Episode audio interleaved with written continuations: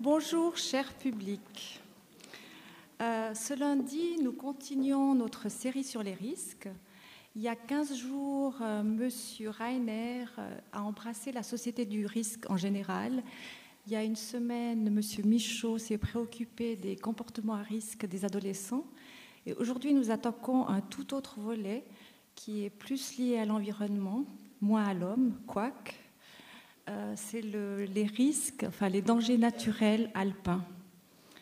Euh, pour ce faire, euh, monsieur, nous allons partir en Valais avec Jean-Daniel Rouillet.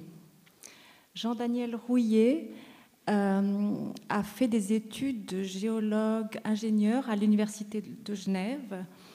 Il a ensuite travaillé pendant de longues années en Afrique dans des projets hydrauliques. Il a notamment œuvré au Tchad, en Centrafrique, au Bénin, au, Mali. Mali. Beau pays qu'est le Mali. Et puis, oui.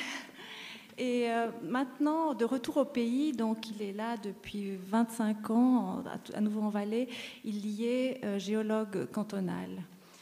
Euh, il est aussi euh, directeur du centre de recherche sur l'environnement alpin Créalpes. C'est donc peu dire que ses journées sont pleines et que son cahier de charge, dense, euh, son cahier de charge très dense.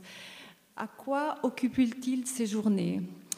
Euh, Il euh, élabore et gère les cartes de danger géologiques. Donc il s'agit de chutes de pierres, effondrements, éboulements, laves torrentielles, fonte du permafrost. Mais il ne se contente pas de, répertorier ces dangers, il euh, dimensionne aussi les mesures de protection. Euh, ensuite, il s'occupe de, quand il y a un accident, quand il y a un, événement, euh, quand un événement survient, il va sur place, il constate, et puis c'est lui qui décide en fait s'il faut, par exemple en, cas d'obstruction de route, s'il faut fermer ou non le tronçon. Il, il, y a une autre chose qui l'occupe beaucoup en Valais, c'est en fait le, risque sismique. Donc, euh, ce sont là, c'est là la, Terre qui travaille plus en profondeur. Et là, il, euh, il, est très engagé dans la prévention parasismique. C'est lui qui est à l'origine euh, de l'obligation de mesures antisismiques au niveau de la construction. Enfin, il, il est aussi chargé d'octroyer les permis de, d'exploration minière. Donc il en connaît un bout sur les forages. Mais aujourd'hui, euh, maintenant, M. Rouillet euh, va mettre sa casquette pour les dangers naturels alpins et il va nous éclairer sur euh, ces dangers-là et l'incidence du réchauffement climatique sur l'intensité et la fréquence de ces derniers. Je vous laisse partir en Valais avec M. Rouillet. Voilà. Merci bien. Je voulais juste corriger une chose. Les forages, je ne les connais pas euh, tellement dans le minier, parce que je n'ai jamais fait de, mine. La seule mine où j'ai travaillé, c'est une open pit, c'est-à-dire une mine à ciel ouvert, à Kirkenes, Kirkenes en Norvège. Et là, euh, il n'y a pas tellement de trous. On sort comme euh, si on avait le valet, puis de chaque côté, on sort du, trou avec des, des dumpers qui sont assez impressionnants, dont les roues font, uniquement les roues font 3 mètres de haut. Euh, mon expérience de forage, elle m'a dit qu'il fallait surtout pas que je parle de forage, mais mon expérience de forage, vous pensez bien que je l'ai faite en Afrique, étant donné que j'ai passé pratiquement 10 ans à chercher de l'eau et à forer pour essayer de la mettre en évidence. Bien entendu, jamais dans les villes, toujours en brousse, dans des conditions un peu particulières. Donc j'ai travaillé à Tombouctou, Gundam, un peu toutes ces villes dont vous entendez parler ces jours-ci. Et mon objectif, c'était ce qu'on appelle l'hydraulique villageoise. Au Mali, principalement, j'ai travaillé quatre ans avec Helvetas et ensuite euh, dans différents autres pays avec l'UNICEF, avec euh, la coopération suisse et autres, mais toujours dans les forages. Et donc j'ai moi-même foré, puisque le, le, foreur avait fait un paludisme, il a dû rentrer d'urgence. Donc je l'ai remplacé. Et c'est comme ça que j'ai vraiment appris le métier de, de foreur. J'ai foré pendant à peu près une année. Et ça a le grand avantage après de ne plus vous faire abuser par les foreurs. Bien, euh, si vous êtes d'accord, on va essayer de, de faire une petite présentation qui est un petit survol. Bilan est un bien grand mot. Tendance, c'est la notion de tendance au changement climatique, hein, en tous les cas au réchauffement.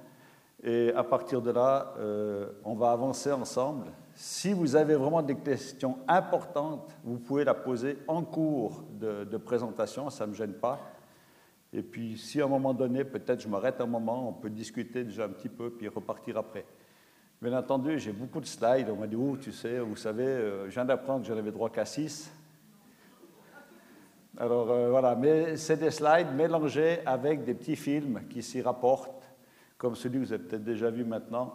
Et à partir de là, c'est simplement pour montrer un peu le contexte animé des, situations que j'ai connues maintenant depuis euh, passé 20 ans. Bien entendu, donc euh, à part ça, euh, je m'occupe de, de, sismique, je m'occupe surtout administrativement. Je ne fais pas moi-même, bien entendu, les rapports, mais je les contrôle. Et quand on dit qu'effectivement, à partir de 2004, on a obligé, vu la situation qu'il y avait de Valais, on a obligé des, constructeurs à construire parasismique. Et quand on dit oui, on a obligé les gens, il ne suffit pas de les obliger, il faut aussi surtout les contrôler. Et tous les rapports qu'ils font doivent accompagner les demandes d'autorisation de construire. On les contrôle et ensuite on, contrôle le rapport de conformité. Ça demande beaucoup de travail, mais au moins on est sûr que c'est parasismique. Vous savez, des tricheurs, il y en a partout. J'en ai un, il n'y a pas plus tard que deux semaines. Il avait repris un rapport, simplement, naïvement, il avait repris un rapport d'un ingénieur qui avait fait un premier bâtiment pour lui ça ne changeait pas grand-chose, c'était à peu près le même rapport, mais lui, il a mis directement, il a changé, il a changé le nom du bâtiment, il a changé le nom de la parcelle, etc. Puis il a pensé que ça passerait comme ça.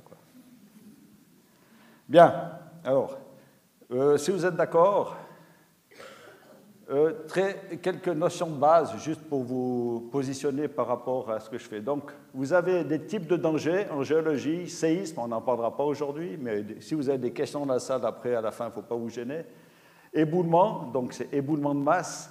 Glissement de terrain, tassement, c'est tout ce qui est avec le gypse et autres, c'est dolines et autres. Hydrogéologie, euh, c'est des glissements superficiels qu'on appelle en vallée souvent ovailles, suivant les régions, notamment dans le Val d'Ier. Le permafrost, donc c'est le sol gelé qui a tendance à fondre maintenant. Et les montées de nappe phréatique, ça peut aussi être euh, dangereux dans certains cas, peut-être pas tellement en vallée, mais en tout cas en France ou ailleurs. Euh, hydrologie, donc c'est des laves torrentielles principalement, crues, inondations, parce que bien que je fasse que de la géologie, je m'occupe aussi de tout ce qui est intervention en cas de catastrophe avec une cellule qui s'appelle cerise et qui permet notamment lors des intempéries de traduire en termes de, mise en garde les avis météo qu'on reçoit, couplés bien entendu avec tout un, système de mesures online qu'on a dans le terrain. Et à partir de là, faire des pronostics et de savoir notamment, c'est toujours la question qui se pose en Valais, est-ce qu'à un moment donné, il faut demander de prévidanger un barrage, libérer quelques millions de mètres cubes, vu qu'il y a quelque chose qui arrive derrière? Alors, une fois, on ne l'a pas fait, on a pris dans la gueule, excusez-moi le terme, puis une fois, on l'a fait, et puis il n'y a rien qui est venu. Alors, par contre, là, la facture, on l'a reçue. Voilà, c'est un petit peu dans ce contexte-là, donc il y a niveau logique, couler de neige, ça, c'est pas. Euh, pas ma spécialité, mais enfin, j'en parlerai très brièvement. Euh, étant donné que le changement climatique tend à dire qu'il n'y aura plus de neige, donc euh, on peut appeler ça un type de danger en voie de disparition. Si qu'on nous dit en matière de réchauffement climatique est juste ou pas, moi personnellement je le, je le crois, mais enfin il y a encore beaucoup de gens qui ont des doutes. Donc à partir de là, vous avez un type de danger, il faut faire une analyse, il faut bien comprendre le mécanisme, comment ça fonctionne, et faire des scénarios ensuite pour dire, ben voilà, on va faire un essai, si un bloc qui roule sur une pente, on va faire un essai avec un bloc d'un demi-mètre cube, un mètre cube, ça c'est différents scénarios pour à la fin pouvoir prendre des mesures de protection et surtout les dimensionner, dire bon, ben, on fait une digue parce que ça résiste à 10 000 kJ, tandis que si c'est des filets, on sait que ça va résister jusqu'à 5. Donc, en fonction de ça, on fait des scénarios et après on décide quelles mesures on prend. Donc tout ça nous permet d'avoir ce qu'on appelle la carte de danger, et ensuite, on parle à la carte de risque, je vous parlerai tout à l'heure. Dès l'instant, donc, n'oubliez pas, danger, risque et danger sont des choses totalement différentes. Le danger est une composante du risque et pour ça, il est croisé avec la vulnérabilité, c'est-à-dire la fragilité, l'exposition de l'objet à protéger. Euh, ensuite de ça, il y a des mesures de protection à prendre, la direction, réglementation, tout ce qui est au niveau administratif. Et si on voit qu'on a un danger qu'on ne maîtrise pas totalement, on le met sous surveillance et on vit avec, avec euh, les mesures de protection qu'on aura pu prendre, mais en complément, on met sous surveillance. Et tout ça, c'est mis en perspective de, du climat, euh, où c'est très rouge au fond, c'est-à-dire nivologie et hydrologie, c'est très sensible hein, à tout ce qui est climat, puisque c'est en surface, c'est de l'eau. L'hydrogéologie, c'est un peu moins sensible parce que c'est souterrain.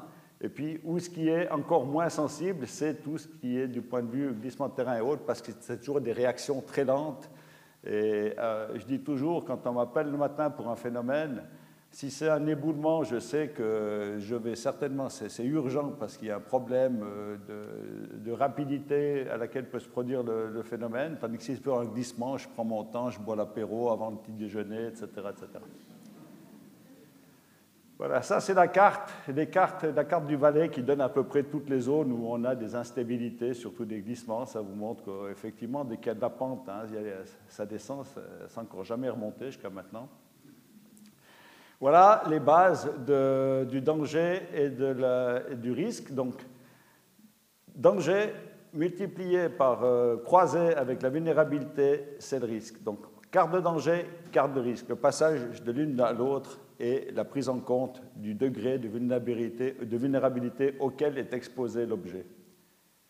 Alors, je vais faire une démonstration avec du linéaire, parce que c'est plus simple. Quand on dit du linéaire, c'est-à-dire que si on trace une route dans une vallée, cette route sera rouge, si c'est le danger euh, très exposé, donc très fort, bleu, avant c'était orange, vous verrez encore des cartes en orange, mais maintenant c'est bleu pour indiquer le danger moyen et jaune pour indiquer le danger faible.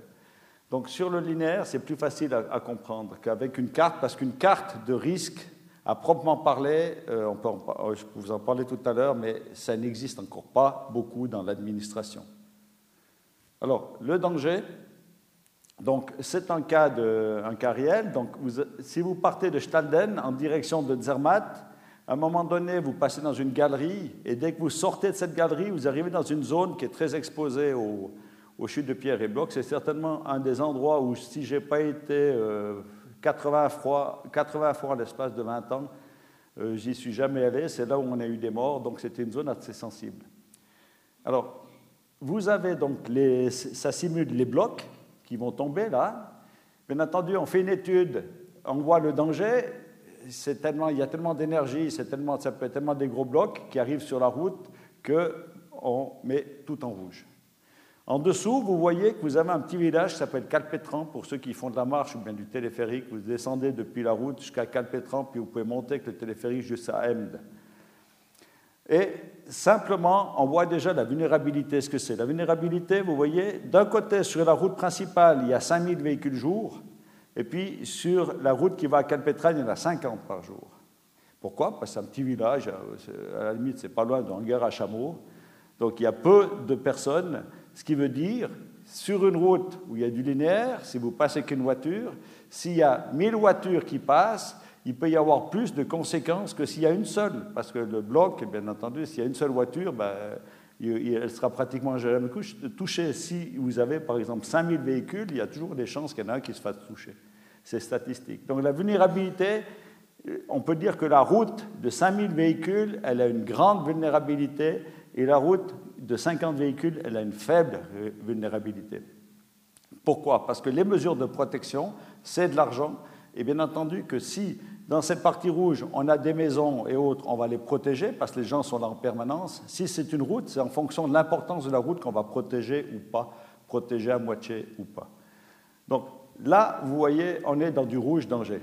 Maintenant, si j'évalue la route euh, cantonale, donc qui va jusqu'à Zermatt, c'est clair, comme il y a 5000 véhicules, c'est aussi élevé, vulnérabilité élevée, donc c'est rouge sur rouge, euh, il faut faire quelque chose.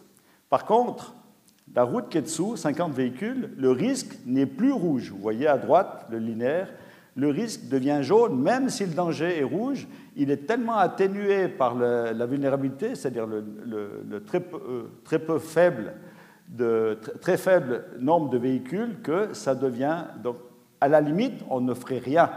On ne fait rien. Moi, c'est ce que j'avais préconisé.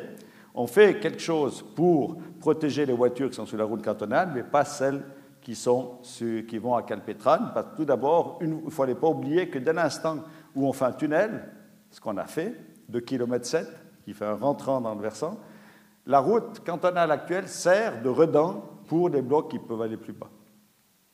Alors qu'avant, on n'avait que des filets à l'amont, des choses comme ça. Là, un redent, c'est important. Une route cantonale, ça, bloque déjà, ça arrête déjà pas mal de blocs. Donc, qu'est-ce qui s'est passé? On a fait le tunnel, c'est une très bonne chose, c'est tout à fait justifié. Par contre, on a dit Ah, mais les gens de Capétran, ils, ils peuvent aussi.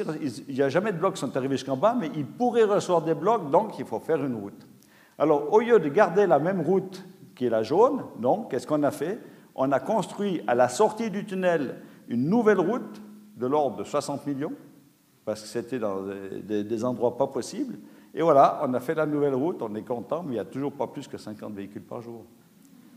Voilà. Alors ça, vous voyez cette notion entre danger, risque, euh, vulnérabilité, si l'un est fort, l'autre est faible. Donc ce n'est pas nécessairement un danger rouge qui est couplé avec, avec une vulnérabilité rouge. C'est justement euh, la route cantonale, oui, mais pas la route de, de. Donc maintenant, vous avez... Euh, pourquoi je parle du Berchtesgaden Alors tout d'abord, je parle de Berchtesgaden plutôt que d'éboulement parce que la langue allemande est beaucoup plus précise. Elle parle de Bergsturz, c'est-à-dire c'est vraiment la montagne qui descend. C'était ce qui s'est passé là-haut à Großkufer, donc à Randa. Et puis vous avez le Feldsturz, c'est des blocs, c'est un éboulement, c'est plusieurs blocs. Ensuite vous avez le, ce qu'on appelle le, le, Blockschlag et puis le Steinschlag, donc ça diminue. En, français, on n'a pas toutes ces variabilités. Mais pour le Bergsturz, c'est vraiment, il faut utiliser ça, c'est ce qui est le plus parlant. Donc, quand moi j'étais jeune, je venais d'arriver, je suis arrivé en 86 au canton. Euh, j'avais de temps en temps couru après quelques cailloux, mais j'étais surtout rattaché aux routes nationales. Donc, je travaillais beaucoup sur le Simplon notamment, puisque là au moins il y a quelques cailloux, en plein il n'y en a pas beaucoup. Et de ce fait-là, euh, quand on m'a appelé pour ça, euh, je dois vous dire que quand je suis arrivé en haut, c'était l'hébétude. Vous regardez ça, vous dites, mais qu'est-ce qui est en train de me tomber sur la tête? C'est vraiment le cas de dire. Hein. Ensuite, on a quand même pris conscience qu'on ne sait rien. On n'est pas prêt pour ce type d'événement. On ne sait pas comment ça s'est produit. On n'a aucune idée, pour dire, pour dire autre chose.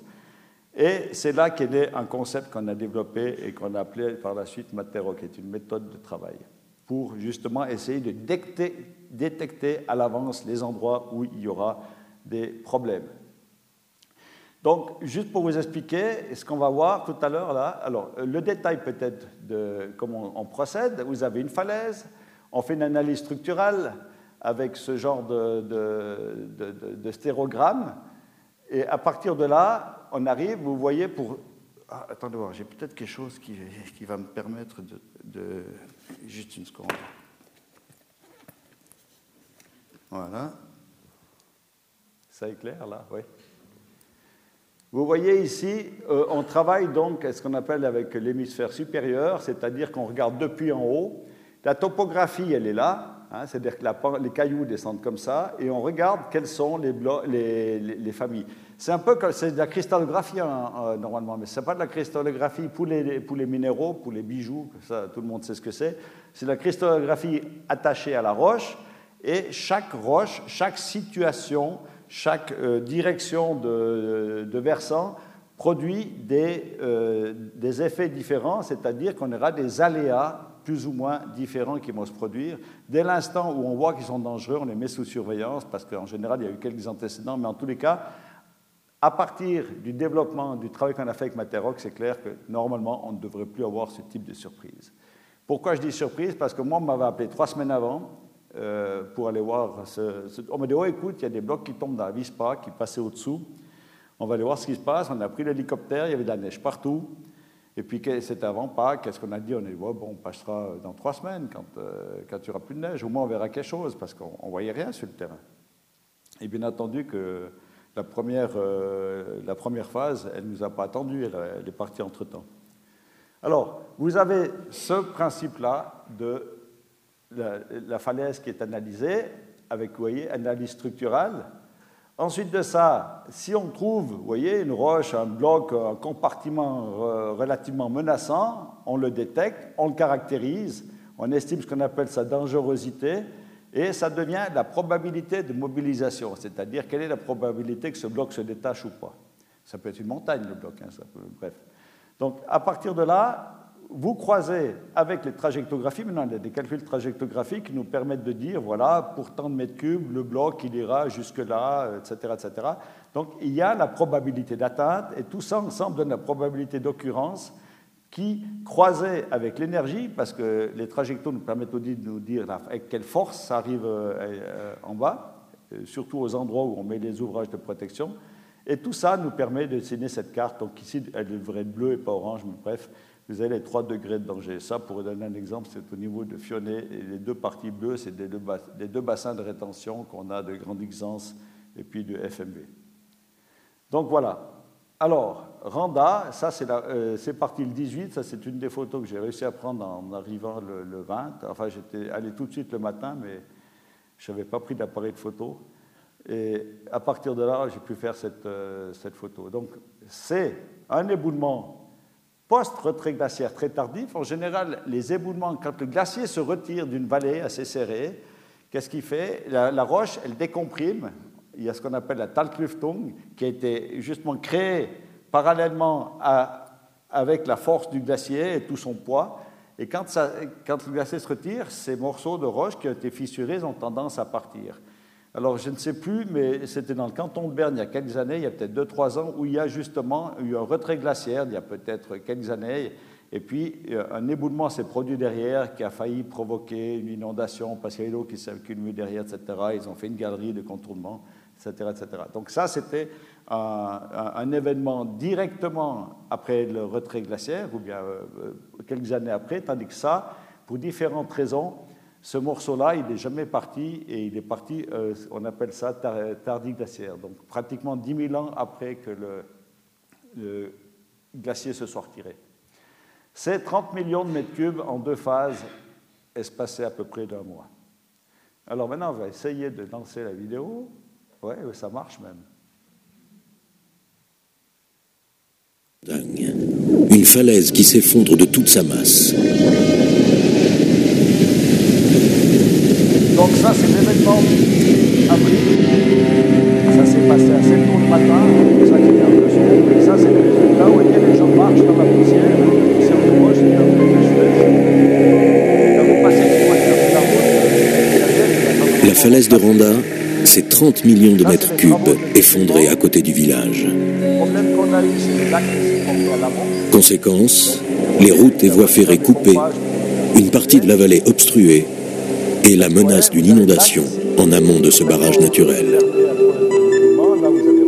Ça, c'est la zone d'inondation. Ce qui s'est passé, c'est que dans, ces maisons, les citernes ont commencé à sortir du, sous-sol. Voilà la taille des blocs. Ce pas des petits blocs. Hein. Vous voyez, ça vous donne une idée a eu Valpola, qui était 35 euh, et 40 millions dans la région de la, de la euh, Valteline, entre Bormio et Sondrio.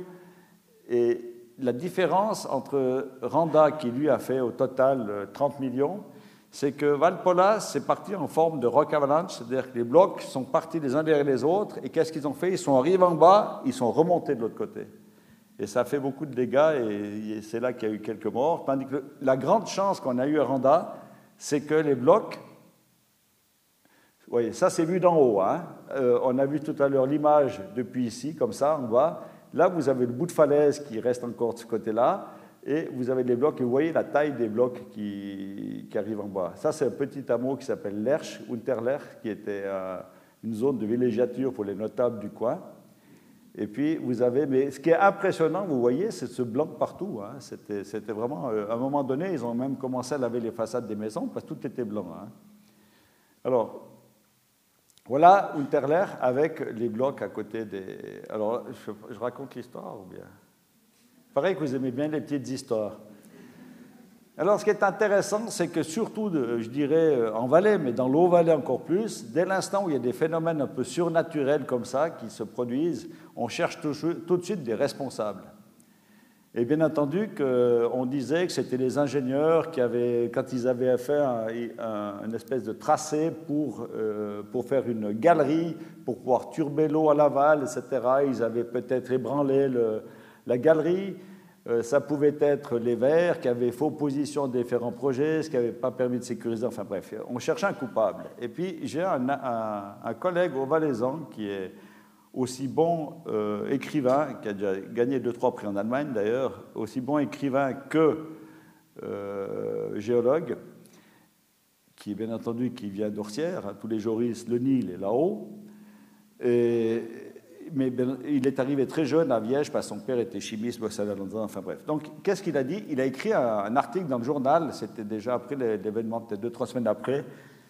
Et puis, comme il a une, très mauvaise langue, il a dit, le, titre de l'article, c'était Warum nicht du Brésil À l'époque, vous vous souvenez, on parlait des feux de forêt qui, qui polluaient et puis qui allaient transformer, euh, euh, compliquer la vie des gens sur la terre, etc. etc. C'était cette grande période. Alors il a dit, mais non, finalement, ce n'est pas les ingénieurs, ce n'est pas les géologues, mais c'est, euh, si on regarde les vieilles légendes, c'est une punition divine. Ah bon? Oui, c'est une punition divine parce qu'il y a un notable qui a été euh, président à, Zermatt d'ailleurs, qui, qui était président du BVZ et toutes ces choses-là, qui était conseiller national, je ne vais pas le dire plus loin parce qu'après vous saurez qui c'est. Et il avait une de ces maisons. Alors vous voyez, ça c'est la première phase d'éboulement, hein. la deuxième a suivi. Et ce, hameau était encore euh, non, euh, couvert. Il avait pris quelques, les maisons avaient pris quelques blocs. Et il avait dans son chalet, là où il est toujours seul, en tout cas seul, je ne sais pas, mais sans sa femme en tous les cas, et il avait ses trophées de chasse. Et bien entendu, ces trophées de chasse, c'était toujours du braconnage. Donc, de ce fait-là, il avait bien entendu fâché Dieu, et Dieu, pour se venger, avait envoyé des cailloux sur sa maison. Alors, il dit, bien entendu, il ne dit pas le nom, et puis à la fin, il y a, euh, ici, ça s'appelle l'air, et puis de l'autre côté, ça s'appelle Vildi. Si vous avez déjà traversé Randa, quand vous sortez de Randa à gauche avant d'aller sur euh, Tèche, vous avez à gauche le dôme, qui est l'hôtel du dôme. À côté, il y a un endroit qui s'appelle Vildi. Alors il dit, et notre ami avait déjà acheté un terrain de l'autre côté pour reconstruire son chalet de l'autre côté. Alors il a dit à la fin, il dit attention, Jean de il paraît qu'il a acheté un terrain dans votre quartier. Alors à votre place, je ne sais pas si je resterai sur place. Bon, ça fait un bout, c'est pas possible. L'autre, il s'est fâché, il a pris un avocat.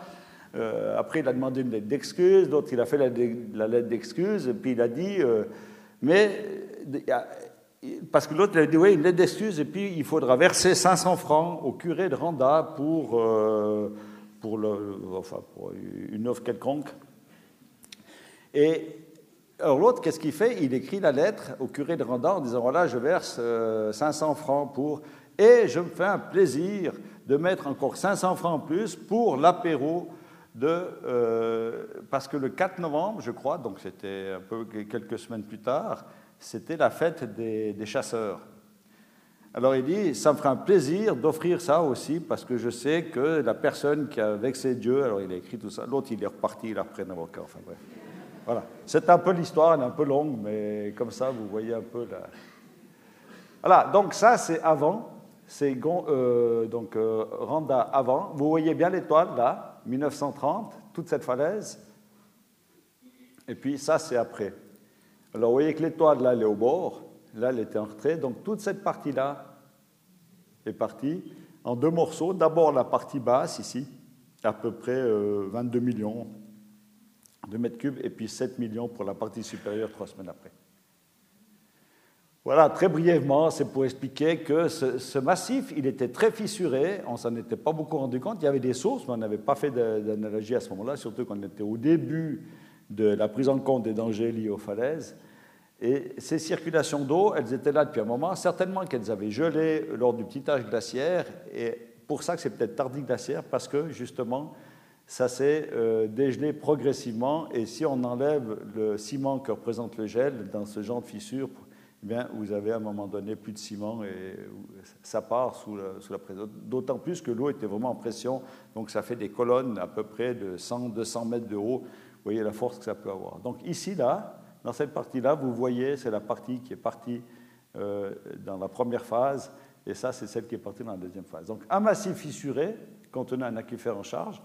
Ce qui s'est passé entre les deux phases, je parle de coups de canon ici pour ne pas oublier, euh, vous aviez la falaise, cette falaise-là, il n'y avait donc plus cette partie-là, ça sortait comme des coups de canon, hein, vraiment un coup de canon, et vous aviez soit du gravier sec sous pression qui était, qui était jeté dehors comme un jet, ou bien avec de l'eau. Et ça, vous aviez peut-être deux, trois fois par jour ce phénomène, ça, ça, tirait dans tous les sens, un peu c'était pas les canons de Navarone, les canons de Randa, mais c'est à peu près le même phénomène. Donc, le permafrost a collé certainement jusqu'au XVIIIe siècle, ça c'est une supposition personnelle. Hein. Ensuite, il y a eu la mise euh, gel-dégel qui s'est fait progressivement une fois que ça s'est réchauffé, puisque le réchauffement a commencé tout de suite après le petit âge glaciaire. Et après ça, euh, la rupture que vous connaissez. J'ai un petit problème là, je vais fermer ça. Voilà. Et ce réchauffement, euh, certainement, est, actuelle, si, on n'était pas dans une tendance de réchauffement, peut-être que ce ne serait pas encore parti. Donc voilà, là vous avez l'exemple structural qui vous montre la partie qui est partie en premier et celle qui est partie en deuxième. Donc l'agencement structural, c'est très important lorsque on, étudie une falaise, parce que c'est comme ça qu'on peut voir de quelle façon ça va s'écrouler. Est-ce empaqué ou bien pas? Donc Randall, grand avantage, c'est que c'est parti vraiment des, dalles énormes et au lieu de, rouler, c'est parti et ça s'est planté au fond. Donc ça n'a même pas, ça, a couvert la Vishpa, mais ça n'a même pas franchi réellement la route qui était à peine de l'autre côté, d'où pratiquement pas de, pas de, pas de victimes euh, ou autre. Si ça avait été un, écroulement avalancheux, comme une avalanche de neige mais de pierre, ça aurait été certainement beaucoup plus important. Première phase, 20 millions, deuxième phase, 10 millions. Fort dégagement de poussière, apport de remplissage fissure, coefficient de foisonnement, seulement 15%, ça veut dire que le massif est déjà bien décomprimé, parce que si on regarde le, coefficient de foisonnement, c'est le, volume qu'on a en haut, et puis on regarde celui qui est en bas qui est étalé. Et là, euh, dans, un cas comme ça, normalement c'est du 30%, mais le fait qu'une partie de la poussière était loin, c'est tous des volumes qui ont disparu. Voilà, donc ça je ne vais peut-être pas insister. À titre de Berchtold, je vais faire la comparaison avec celui-ci des eaux froides, qui se trouve au-dessus de Anzer, hein, euh, là, vous avez des rousses qui repartent pour euh, rejoindre Anzer, et puis vous êtes sur la route qui va à Zeusier. Il n'y avait pas encore Zeusier, Zeusier est derrière. Bon, je ne sais pas pourquoi on a réussi à faire un, barrage dans une zone euh, aussi sismique. Donc ce morceau-là, il est parti lors de la deuxième, je dirais, le, séisme de 1946 à Sion.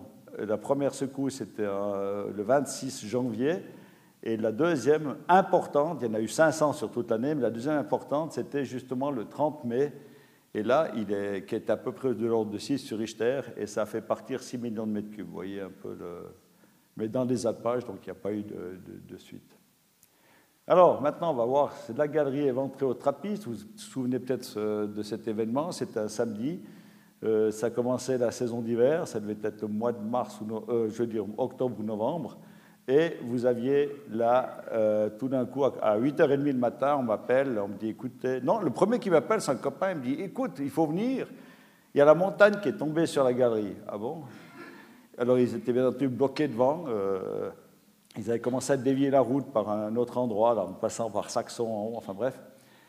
Et en rendant sur place, on voit donc, vous connaissez, vous êtes souvent passé en voiture, avant d'arriver à Saint-Branché, entre Beauvernier et Saint-Branché, vous avez ici la voie montante, qui est, qui est sur deux voies d'ailleurs, la voie descendante, puis le train. Donc, qu'est-ce qui s'est passé? J'espère que ça va. Voilà. Ça, c'est le jour même, hein, c'est quelques heures après.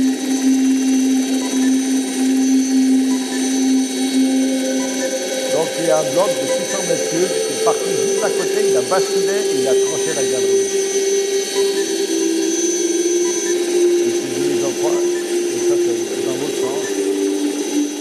Donc il a fallu un moment parce que bien entendu, comme dans cette voie montante on peut dépasser, euh, il y avait des gens qui avaient, il avait dépassé des gens, mais on ne savait pas s'il avait passé ou pas. En réalité, il n'est pas passé. Le véhicule était dessous, on l'a trouvé après trois jours.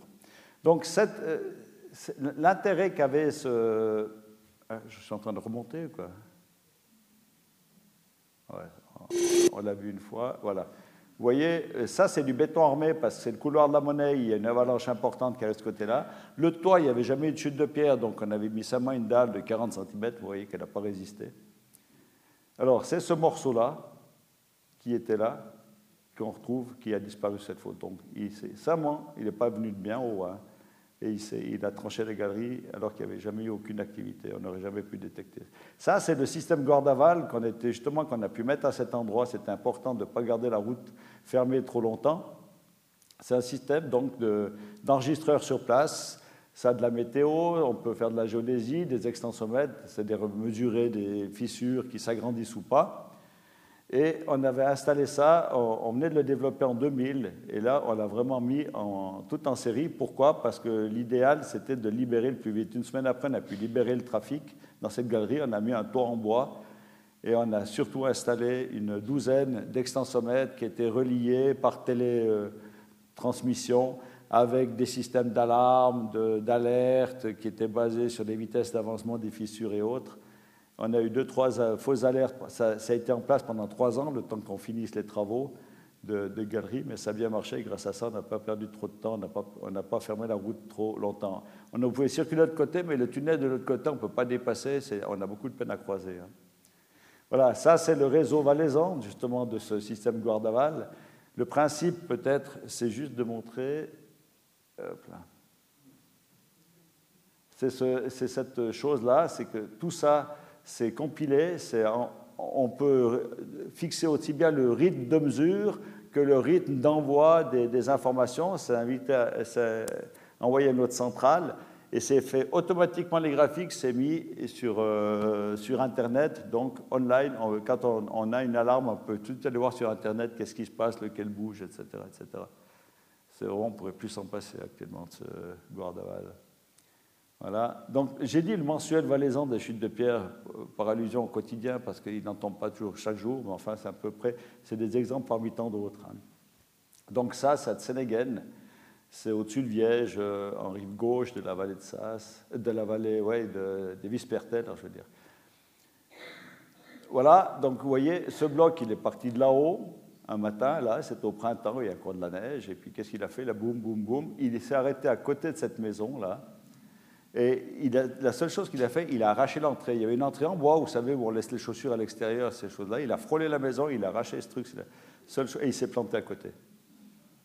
Ça, c'est sur la route du Simplon en 1999. C'est une galerie euh, qui va sur Gondo, là. Là aussi, c'est toujours des trucs un peu surprenants. Ça, c'est des gens, c'était à Evolène en 2004. Alors, on voit très bien, c'était heureusement pendant la messe, c'est pas une plaisanterie.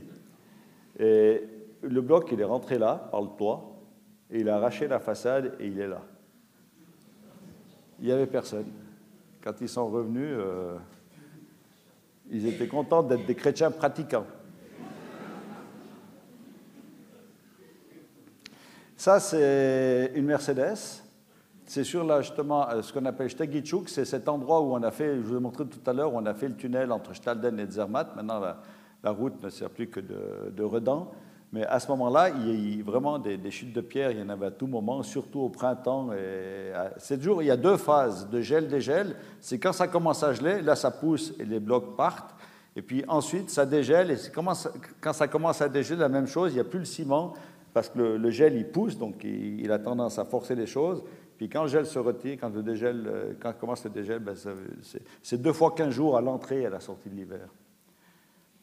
Alors, voilà, et c'est une pierre, une pierre qui est venue, on ne sait pas d'où. Tout ce qu'on sait, c'est qu'elle est tombée, vous voyez, sur la voiture. Hein, elle, était en voie montante, elle était sur cette voie-là, en direction de Zermatt. Cette pierre, elle est là. C'est une assiette, elle fait 7,5 kg. Et elle est tombée à la verticale. Donc elle a dû faire un tremplin et puis tomber. Mais si on regarde la pierre, c'est une pierre déboulie. Donc on peut imaginer que c'est une bête qui, par hasard, l'a poussée, elle s'est mise sur la tranche, elle a volé. Et bien entendu, elle a fendu le crâne de la passagère. On n'a jamais su où c'était exactement, parce qu'il a tellement été choqué, son mari, qu'il a roulé, roulé, il est arrivé à Saint-Nicolas, et puis euh, il a dit Ah, et puis bien entendu, la, dame à côté, elle était décédée. Enfin, il était très choqué. Mais il on n'a pas trouvé d'autres indices, on ne sait même pas euh, l'endroit exact. Voilà, ça, euh, comme on va parler un peu de climat, je vous rappelle seulement des trucs de base. ce qu'on nous annonce, c'est des températures euh, jusqu'en 2100 qui vont certainement monter en, hiver une augmentation de 2 à 4 degrés sur, euh, sur, cette période, en été un peu plus, précipitation de pluie, augmentation en hiver, plus de pluie au détriment de la neige, et puis en été, euh, diminution de précipitation, euh, donc sécheresse. Tout ça, c'est le GIEC, cet, organisme qui étudie le réchauffement climatique, qui se font prendre à partie souvent, surtout par les Américains qui n'y croient pas, bref. Et les conséquences futures, c'est que les hivers seront plus humides et les étés beaucoup plus chauds, beaucoup plus secs. En matière de réchauffement climatique, les Feldsturz et le Bergsturz dont, on parle, donc en dessous de 2000 mètres, vu que ce sera la sécheresse qui va venir progressivement, il n'y aura pas de recrudescence. Par contre, au-dessus de 2000 mètres, certainement, comme ça va faire fondre le permafrost qui se trouve dans les fissures, notamment, donc vous avez eu en 2003 au Cervin, au Dru, vous avez pas mal d'événements, d'éboulements maintenant qui se passent en haute montagne. Donc en haute montagne, le risque est faible parce qu'il n'y a pas beaucoup de monde. Hein. Euh, par contre, euh, si ces matériaux tombent, font des tas de débris et puis qu'à un moment donné, c'est emporté par euh, des précipitations exceptionnelles, ça vous les amène jusqu'en bas. Hein. Donc c'est un, danger secondaire qui, on verra un exemple tout à l'heure. Le risque potentiel, alors, c'est quoi? Ça veut simplement dire que là-haut, on n'y vivra jamais, mais peut-être qu'un jour, on sera. Les seuls qui ont des problèmes là-haut, ce sont les remontées mécaniques, hein, avec les pylônes sur le permafrost et autres. Mais si un jour, le seul moyen, parce qu'on n'aura pas encore réglé, on, aura shooté le nucléaire comme le PDC le préconise, a dit c'est grâce à nous, n'oubliez jamais que ce sera grâce à nous qu'on euh, shoote le nucléaire. Je ne suis pas si convaincu que ça, mais bref. Donc, dans ces cas-là, ce qu'il faut savoir, c'est qu'à un moment donné, peut-être la seule solution, ce sera de monter en altitude. N'oubliez pas que les valsers, qui sont euh, répartis un peu dans les Alpes valaisannes, ils habitaient à Smoot, ils n'habitaient pas à Zermatt. Ils sont descendus à Zermatt quand il y a le petit âge glaciaire. Mais eux qui ont, vécu à partir de 1300 dans ces régions, ils étaient en altitude. Donc pourquoi pas, si vraiment on n'a pas encore réglé à faire de l'énergie renouvelable qui nous couvre tous les besoins sans euh, stockage, parce que ce sera des... Mais si on n'a pas réglé ce problème-là, la seule solution serait comme on faisait quand on était gamin, en tout cas chez nous, on habitait on allait au Maya, au Bleuzy, à Nanda, on, louait un, Maya, sans eau, sans électricité, mais c'était parce qu'il euh, faisait moins chaud, c'est tout. Alors peut-être qu'un jour, on, on, habitera en montagne. Puis en bas, en plaine, il y aura peut-être un barrage pour faire une grande centrale, le barrage d'Assouan à Saint-Maurice, ça se prête bien là-bas. Voilà, les chutes de pierre. Alors, en, inférieur à 2000 mètres, la fréquence va diminuer certainement, puisqu'il n'y aura plus de gel-dégel, ce sera la sécheresse, donc il y, il y a peu de chances pour qu'il y ait des grandes activités de gel-dégel. Et puis, par contre, en haute altitude, vous aurez une augmentation de fréquence, surtout dans les zones de battement. Euh, on, retombe dans le problème, soit les chutes de pierre, les blocs ou les, ou les éboulements. Ça, fait un tout au niveau de, entre les Alpes françaises, les Alpes valaisannes et même les Alpes de la, rive droite de la vallée du Rhône. Hein. Bon, on va passer à autre chose. Montagnon, vous êtes tous en parlé, euh, peut-être vous avez fait une cure balnéaire en haut Donc vous avez dû emprunter les montagnes russes pour monter. Exemple type d'un glissement de versant. Donc voilà, alors Montagnon, quand vous arrivez à l'étron, d'abord vous allez acheter un peu de vin pour, euh, la semaine, là, vous avez le choix. Hein. Vous vous arrêtez, mais après quand vous montez, ce n'est pas l'alcool, hein. c'est vraiment le terrain qui va comme ça, puis qui va comme ça. Hein. Alors, d'ailleurs, en général, les flics, ils arrêtent que les voitures qui vont tout droit. Alors ici, vous, vous attaquez, et ça s'appelle dans ce secteur-là, plan du banc, en dessous de Montagnon. Vous voyez la route, on est nouveau dans ce linéaire, je vous ai parlé tout à l'heure. Là, c'est jaune, là, c'est rouge. Ça veut dire que ça bouge beaucoup. La route, elle est chahutée dans tous les sens. À Montagnon, c'est plus ou moins stable et encore. Et la route, elle reprend ici. Donc, à partir de là, cette carte donc, linéaire nous montre où sont les problèmes. C'est un truc énorme. Vous voyez le diagramme ici. En surface, vous avez des terrains euh, qui viennent des éboulés locaux. Qui... Dessous, on a un terrain pas très, brillant du point de vue stabilité. C'est le... Attendez voir, il n'y a pas de géologue ici dedans? Les, c'est l'alénien, les schistes d'alénien, c'est noir et puis ça vraiment c'est, glissant, coulant, enfin c'est pas un, truc très solide. Et si on, a fait des mesures en 92 et 2002, en rouge c'est des zones où c'est 40 cm par an, comme par hasard on voit que c'est dans les virages, hein. et puis aussi dans ces virages-là, au bord, là, vous avez ces zones les plus actives. On continue. On a fait de la géophysique. On a euh, une coupe en travers. Donc, vous avez la pente comme ça. On a fait une coupe comme ça. Ça nous montre que c'est déjà surcreusé. Ça a sûrement été creusé euh, plus tôt. Puis après, ça a été du remplissage où on, se rend compte que c'est difficilement maîtrisable. Ici, on a même un graben qu'on a trouvé en bordure jusqu'à 100. Il fait finalement, c'était 130 mètres. Euh, il n'y avait pas d'eau, ce qui était étonnant au fond, mais on pense que c'est un glissement sec parce que la pente est tellement forte sur la roche dessous que ça fait savonnette sans qu'il y ait besoin d'eau. Alors, ce qui est intéressant, c'est ici, vous avez Montagnon, vous avez deux, trois virages pour aller en direction de Vrona. On avait toujours la route ici dans ce virage qui, il y avait une grande fissure qui faisait un escalier. Le, le, car, euh, le beau car jaune, il touchait le cul par terre quand il passait. Et on a eu en, même temps un petit euh, glissement, un glissement des vagues ici. Et qu'est-ce qu'on a fait? On a commencé à faire des forages. On a attrapé de l'eau à 30-40 mètres artésienne, ce qui est toujours très favorable. Ça montre bien que l'eau est sous pression, sous une couche. Vous avez le glissement, donc la, partie rocheuse. Dessus, vous avez des matériaux meubles. Et puis la semelle du glissement, c'est là que ça glisse. Et l'eau, qui, elle vient par à travers les fissures de la roche, elle remonte, elle pousse. Et bien entendu, si elle trouve un espace elle sort, sinon elle reste dessous, mais elle, a une force terrible, et c'est ça, elle soulève la semelle du glissement, et ça glisse, et ça descend. Donc on a fait ces reconnaissances, on a mis en évidence, ça c'est des zones aquifères, hein, en profondeur, si vous voulez. Je vais travailler avec ça, c'est plus simple.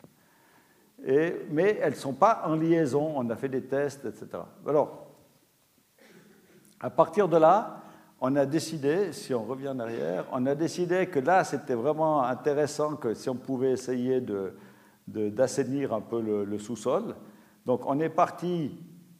Hop là, il est où ce truc-là? Voilà. On est parti qu'un forage ici et on est remonté. Là, on est, on est dans le rocher. On est, on est, ressorti dans la zone meuble ici. On a touché pile. Au moment où on a touché l'aquifère, l'aquifère, il a chuté de 10 mètres il est sorti par le tuyau du, forage. Vous voyez que c'est utile les forages. Alors voilà ce qu'on a fait. On a fait celui-là. Et après, euh, on s'est rendu compte, comme on drainait assez loin, on n'a pas fait le deuxième. On en a fait un deuxième pour cet aquifère-là. Et depuis ce moment-là, voilà, là vous avez la coupe. On est parti de la route. Vous voyez, ça fait à peu près 150 mètres. On a passé dans le rocher. Et après, on est retombé dans les terrains. on est retombé à côté du forage vertical artésien, le premier qu'on avait fait.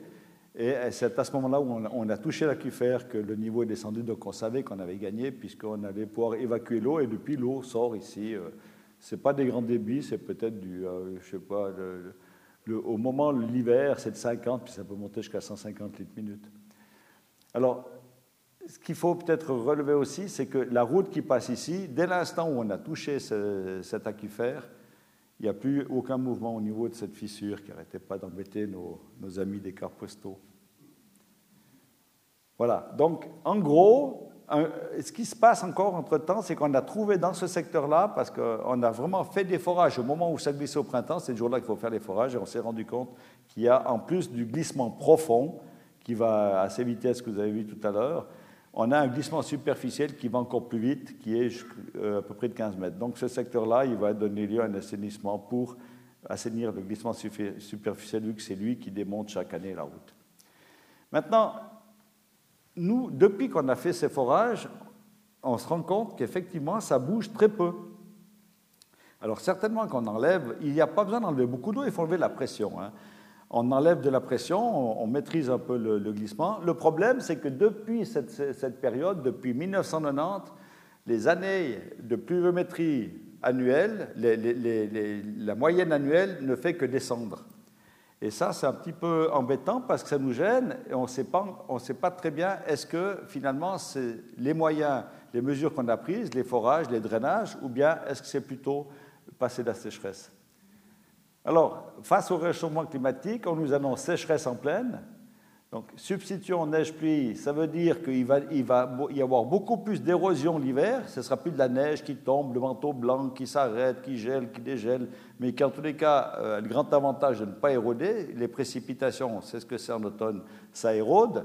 Donc, vous aurez une érosion hivernale, et puis vous aurez des problèmes avec l'infiltration estivale, c'est-à-dire que dès cet instant-là, vous aurez beaucoup de, de changements complets, si on veut appeler ça comme ça, au niveau du cycle de l'eau. Donc on aura les mouvements permanents en pleine, style ce, genre de glissement, qui vont, qui vont diminuer. C'est peut-être bon pour la stabilité. Par contre, on a sûrement des perturbations dans le cycle de l'eau. Il faudra revoir un petit peu comment ça se comporte.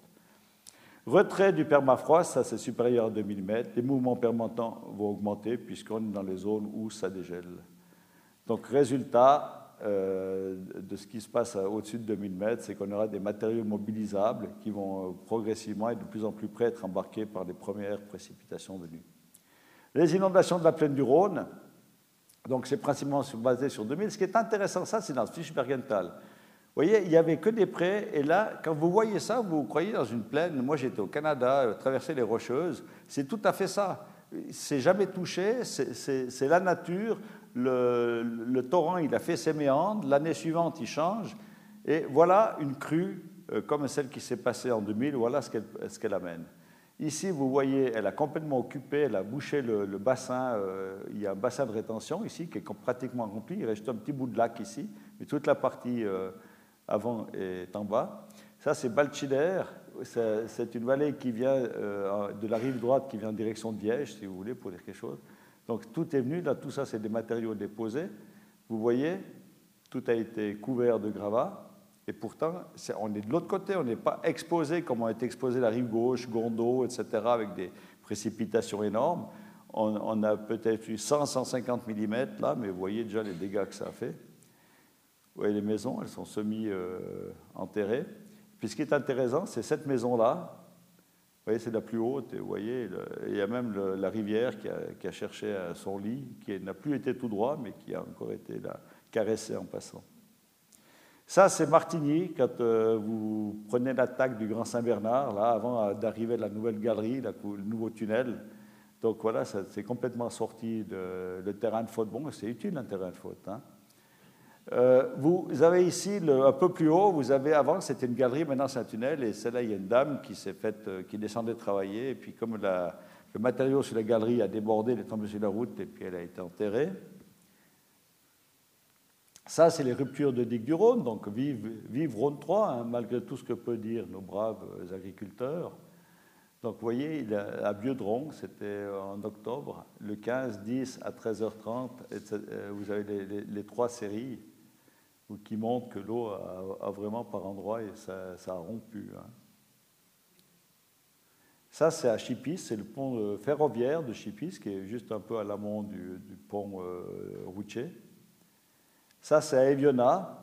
Pour ceux qui savent, bon, Eviona, là, il y avait le, a le, truc des gamins là, d'animation. Vous avez l'autoroute ici, vous voyez, elle est submergée, là, en direction de Collonges.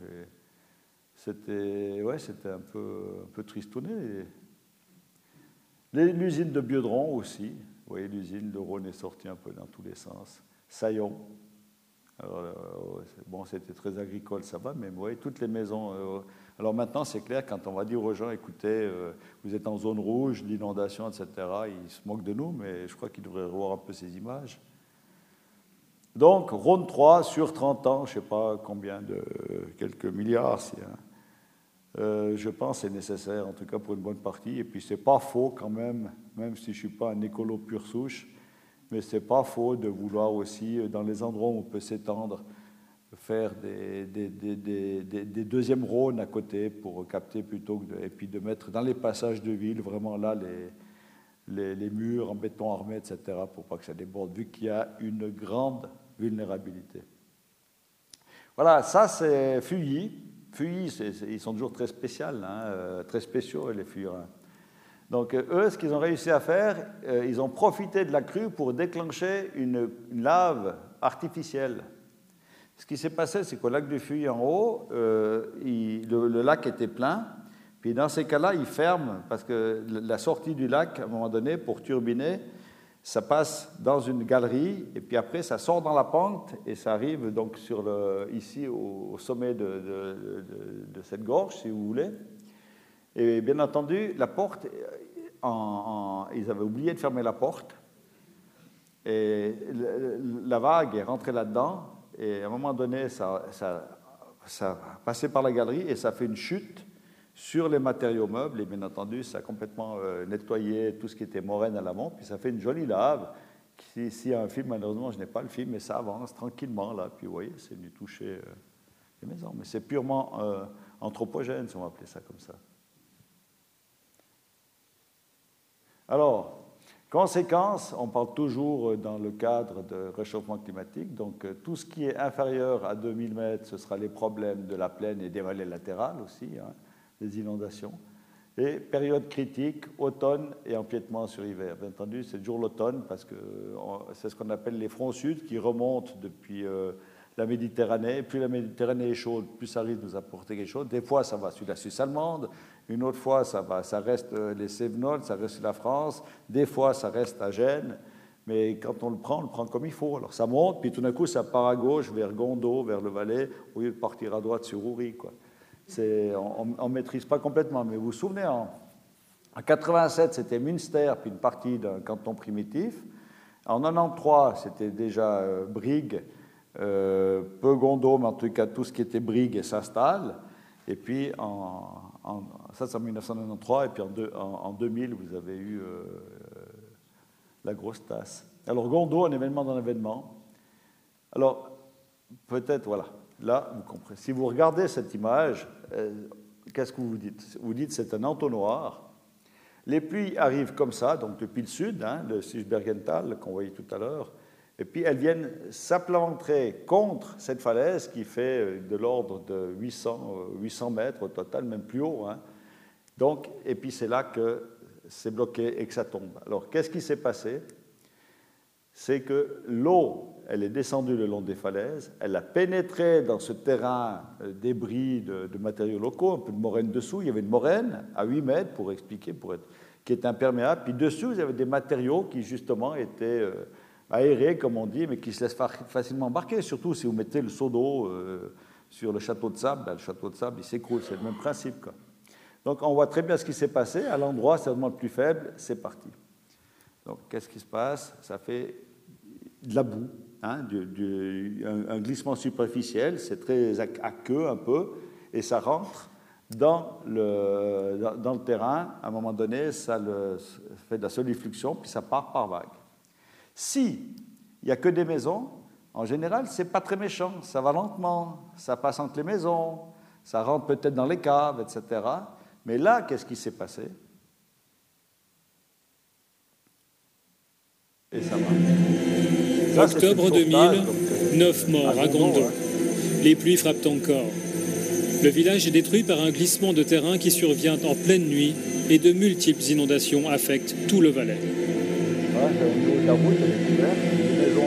Pendant que les experts discutent la part de l'influence humaine dans les sursauts du climat, sur le terrain, il faut faire face aux catastrophes qui s'enchaînent.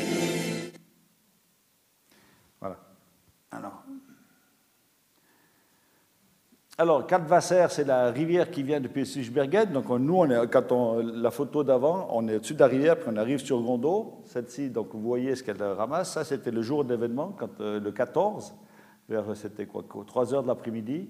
Et puis ici, c'est une autre crue qui a eu au mois de juin 2002. Euh, Alors, vous voyez un petit peu les quantités qui arrivent. Donc, l'événement a eu lieu il y a quelques heures, à 10 heures le matin. Il est tombé 800 mm en 5 jours dont 600 concentrés en 48 heures. Donc ça veut dire que les 13 et 14, il y a eu 600 mm qui sont tombés sur Gondo. Et ici, vous voyez le même phénomène, il y avait seulement 200 mm en 48 heures. Donc Gondo a pris la plus grosse douche qu'il a jamais pris. Et quand on m'a appelé, bien entendu, euh, on me dit Ah, il y a la montagne qui est tombée sur Gondo bon. Alors, ouais, vous voyez, là, on est au-dessus du village hein, de Gondo, mais vous voyez, ça coulait de tous les côtés. C'est vraiment, ça descendait à des. Alors, Gondo, la route nationale qui a tout payé, elle est là, merci, la route, merci les routes nationales. Euh, je parle des mesures de protection. Hein. Ici, vous avez l'eau, elle s'est infiltrée au contact, au pied des falaises, et puis progressivement, elle a déstabilisé sur 3, 4, 5 mètres d'épaisseur. Ces matériaux, au lieu de partir dans le bled, ils sont tombés dans le piège à bloc. Piège à bloc, c'était une... parce qu'il y avait des chutes de pierre quand même, mais donc ça a été là pour arrêter les blocs. Ils n'étaient pas ancrés à mort, ils étaient posés, chacun faisait 500 tonnes, 15 mètres de long, 3, 3 mètres à la base, donc c'était des bahuts qui étaient simplement encastrés les uns dans les autres et qui étaient censés prendre le choc, c'est-à-dire pas retenir la montagne, mais euh, uniquement par leur présence d'éviter qu'il y ait des pierres euh, un peu de ce style-là qui arrivent dans les, dans les maisons.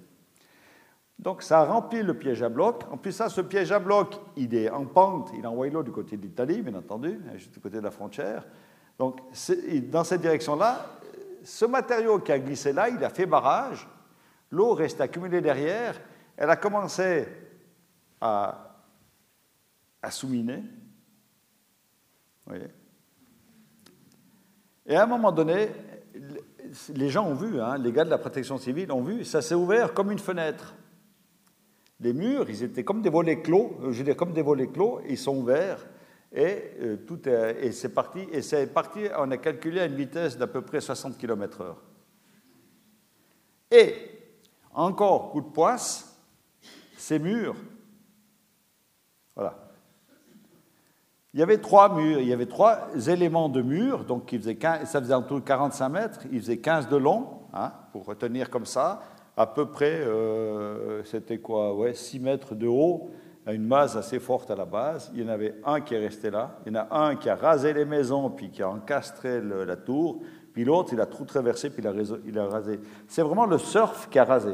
Donc s'il n'y avait pas eu ce piège à bloc, ben, ça, aurait coulé, ça aurait passé entre les maisons. Mais voilà, une protection contre des chutes de pierre, elle crée indirectement une catastrophe dans la catastrophe. Alors voilà le résultat, ça c'est la photo que j'ai prise quand je suis arrivé. Alors, ce qui s'est passé, vous voulez du vécu. Donc il m'appelle, on me dit, il y a la falaise qui est tombée sur le, sur le village. Bon, nous, on venait de faire appliquer Matterrock, on était en, 2000, euh, on a fait ça en 1996, donc Gondo, euh, le déclencheur de tout ça, c'était euh, Grosse Couffer, c'était l'éboulement de Randa. On avait la méthode rodée, et on l'avait appliqué là, vu que c'était vraiment une falaise importante. Les résultats du travail, c'était de dire il y a des blocs qui peuvent tomber, mais la montagne ne tombera jamais, il n'y a pas les structures qui vont favoriser ça, etc. Bon, quoi? Moi, je signe, c'est bon. Ben, je peux vous dire qu'il m'a fallu 5 heures. En général, je mets quoi? Une heure, une heure. Euh, une heure, une heure et quart, puis le piston, cinq heures pour monter, parce que c'était la cata dans tous les sens, vous verrez après, il y a un passage. Et j'arrive à Saint-Plan village, ils avaient déjà évacué Gondo, et puis brouillard, comme vous avez passé, peut-être euh, il y aura peut-être un hélicoptère, vous allez voir passer tout à l'heure. Et on me dit, non, non, on ne va pas. J'ai dit, non, je vais aller voir. Alors, on embarque dans un hélicoptère, alors brouillard épais, l'hélico, heureusement que les pilotes connaissent bien la région, on s'enfile, s'encastrer comme ça, puis on arrive, puis il dit ah, c'est ici. Vous voyez rien, il y a le brouillard. Il dit non, il faut attendre, ça se retire, ça part. Et quand ça s'est retiré, j'ai vu ça.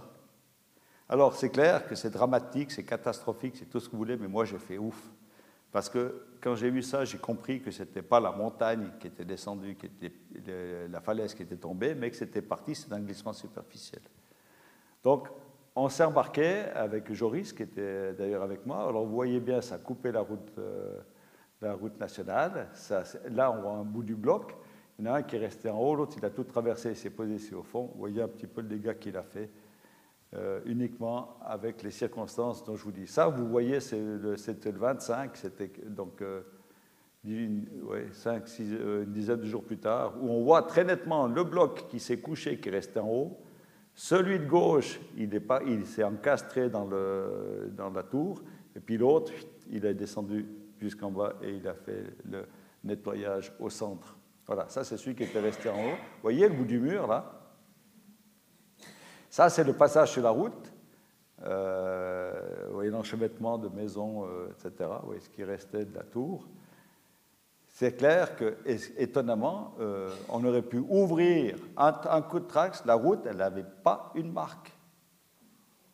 les routes nationales. Mais bien entendu que euh, comme le Simplon, c'est route nationale, et puis que c'est en même temps ça protège la, route, etc., c'est eux qui ont repris, qui ont euh, payé la majorité des, travaux de, de, protection. Et on a mis, je peux vous dire qu'on a mis peut-être trois fois plus d'argent dans les, pour réactualiser par rapport au calcul qu'on avait fait les, les, chutes de pierre, pour mettre des filets énormes. Si vous êtes arrêté sur la place d'Adouane, vous, vous les avez vus. Et finalement peu pour le glissement, mais on a fait quand même quelque chose d'efficace. Une, euh, maison ça, à plusieurs étages, avec 5-6 chambres par étage. Malheureusement, le son n'est pas bon, c'est Scorati qui parle, qui est donc euh, Alors, vous ingénieur qui est monté là-haut pour faire porte-parole. Et là, vous entendez quelque chose. Vous pensez que c'est peut-être dans la paroi d'à côté Seulement, ah, cet endroit-là, les gens, ils les ont trouvés entre les dalles. Les maisons ont été pliées, puis elles ont fait le sandwich. Sur une dalle, vous voyez ce, qu'il peut rester quand vous êtes en pédale. Et ainsi. Olivier Tourné a pu réunir le témoignage exceptionnel d'un homme qui a réussi à sortir vivant de Gondo. Là, il y a un témoignage qui est Tout d'un coup, on a entendu, j'ai entendu un espèce de, de tonnerre. Et puis la maison a commencé à trembler. Et puis euh, tout est tombé. J'étais dans la cuisine.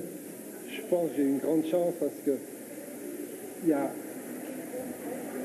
la cuisinière qui est tombée sur moi et puis tous les pans de la, cuisine sont tombés sur cette cuisinière. Et pendant un certain moment, j'ai rien vu, j'ai rien vu du tout. J'ai eu beaucoup, beaucoup, beaucoup peur. Et puis tout d'un coup, il y a la, fumée qui s'est dissipée. Puis j'ai vu que j'arrivais à bouger. J'étais un peu bloqué, mais j'arrivais à bouger un peu les pieds, un peu les mains. Alors j'ai commencé à pousser, pousser, pousser avec les pieds. Puis j'ai vu que dans, ça cédait, ça cédait. Alors j'ai continué à pousser. Et puis euh, les derniers pans de mur du côté euh, de, la rue sont, sont effondrés. Voilà. Ici, il n'a pas passé loin. Donc ça, c'est une image un peu plus centrée. On voit bien le piège à, bloc qui a été coupé là. Puis donc, c'est les, matériaux ont glissé depuis là, ils ont bouché, puis ensuite, euh, catastrophique. Alors, ce qu'on a fait, on a proposé, justement, euh, mon collègue Joris, là, il a proposé euh, de mettre ici, au pied de la falaise, une cunette, de creuser une cunette pour recueillir l'eau avant qu'elle s'enfile dans le, dans le matériau meuble. Ça a été prouvé par la suite, puisque en, juin 2002, quand on, avait des installations, on avait aussi des piézomètres qu'on avait mis en place, on a très bien vu que l'eau, elle arrive, quand il pleut, ça monte très haut dans le tube, mais en deux jours, elle est loin. Donc, c'était exactement ce, phénomène-là. L'eau, parce qu'au début, on, supposait, hein, l'eau s'enfile là-dedans, et quand il y a vraiment trop, ben, il y a tout qui part. Donc avec ça, on a creusé cette cunette qui a coûté un million tout le long de la, falaise, parce que c'est tout dans le rocher pratiquement. Hein. Et ici, vous avez le, Joris en question, et bon, vous n'allez pas reconnaître, euh, c'est le professeur Desqueudres, qui était donc à l'EPFL, euh, euh, ingénieur des roches, donc des roches dures, et qu'on est allé chercher. Derrière, il y a le représentant du sponsor principal, donc des routes nationales. Et quand on a proposé ça, ils ont un peu rigolé, les gens. Ils ont dit oh, c'est pas sérieux. Mais finalement, il a validé notre proposition et c'est ce qu'on a fait depuis. Il y a eu pas mal de précipitations. Et vous voyez le mur ici, ça c'est de l'autre côté on a fait ce qu'on appelle une digue en terre armée qu'on a montée, montée, montée, en partant du principe qu'en même temps, on fait une digue, mais si on fait une digue en terre armée, ça absorbera beaucoup plus des gros blocs que ne le font ce genre de, murs comme on a ici. Donc on a essayé d'améliorer la situation. Donc, tout ce qui se passe, ce qui s'est passé à Gondo, ça vient du sud. Hein, front du sud, c'est typiquement, c'est lié à la température de la Méditerranée. Les, avec, si vraiment on va dans le sens du changement du réchauffement, les précipitations sont comme des intensités plus grandes. Les 800 mm, qu'on a connu ça comme un maximum, ce sera peut-être matière courante d'ici 30 ans, je ne sais pas. Et les, fronts vont se déplacer beaucoup plus au nord, c'est-à-dire que ça va non seulement rester en rive gauche de la vallée du Rhône comme c'était jusqu'à maintenant, mais en 2000, vous avez vu que Valchiner est aussi touché de l'autre côté. Donc il y a certainement des, des précipitations encore plus importantes en rive droite, et à ce moment-là, le problème, c'est que là, on a beaucoup de maisons qui sont construites dans des zones qui sont en pente, mais où on a souvent des situations de, de moraines étanches posées sur euh, quelques 7-8 mètres de matériaux plus aérés, et ça pourrait provoquer des catastrophes à la chaîne. Ensuite de ça, bon, ben, tout ce qui est euh, supérieur, parce que là, souvent, c'est toujours le même phénomène, c'est front du sud, ça vient, c'est de 0 degré à 3500 mètres, donc ça, ça ramasse, ça ramasse, ça fait des laves torrentielles. Et puis ce qui nous sauve toujours, tout d'un coup, il y a le refroidissement. Puis le refroidissement, ça veut dire justement qu'il y a moins d'activité, et en plus de ça, ça tombe de la neige. Et la neige, elle reste sur place, elle ne s'écoule pas tout de suite, elle n'érode pas. Donc toujours, ça s'est toujours terminé par du froid. Orsière, c'est un autre exemple. Ça, c'est l'entrée d'Orsière. Il y avait un couple de Genois qui était à la retraite dans cette maison. Et puis, comme ils avaient des enfants qui venaient avec des, avec des enfants, donc avec leurs petits-enfants, pour arranger les choses, ils s'étaient construits à l'arrière une chambre supplémentaire faite de briques et de brocs, mais surtout de briques. Et puis, c'était juste avant Noël, toute cette partie-là, parce qu'on a eu des, précipitations de neige, puis ensuite deux redoux, etc. Et tout le talus est parti pendant la nuit, et le couple a été écrasé contre la maison. Donc c'est nouveau, ces problèmes de, inférieurs à 2000 mètres, on aura toujours plus de pluie euh, à la place de la neige. Et si on a des terrains un peu toujours avec des terrains aérés dessus et étanches en profondeur, on risque d'avoir beaucoup plus de problèmes. Les laves torrentielles du Durnan, bon, le Durnan, ça c'est la, vallée, donc euh, il est descendu là, il est arrivé ici dans la Drance, et puis ça c'est... Au départ du train à Martigny, il ne pleuvait pas. C'est un orage violent en montagne qui a causé la crue du torrent, charriant une grosse quantité de boue et de rochers. C'est d'ailleurs des cailloux sur la voie qui ont alerté le chauffeur du train.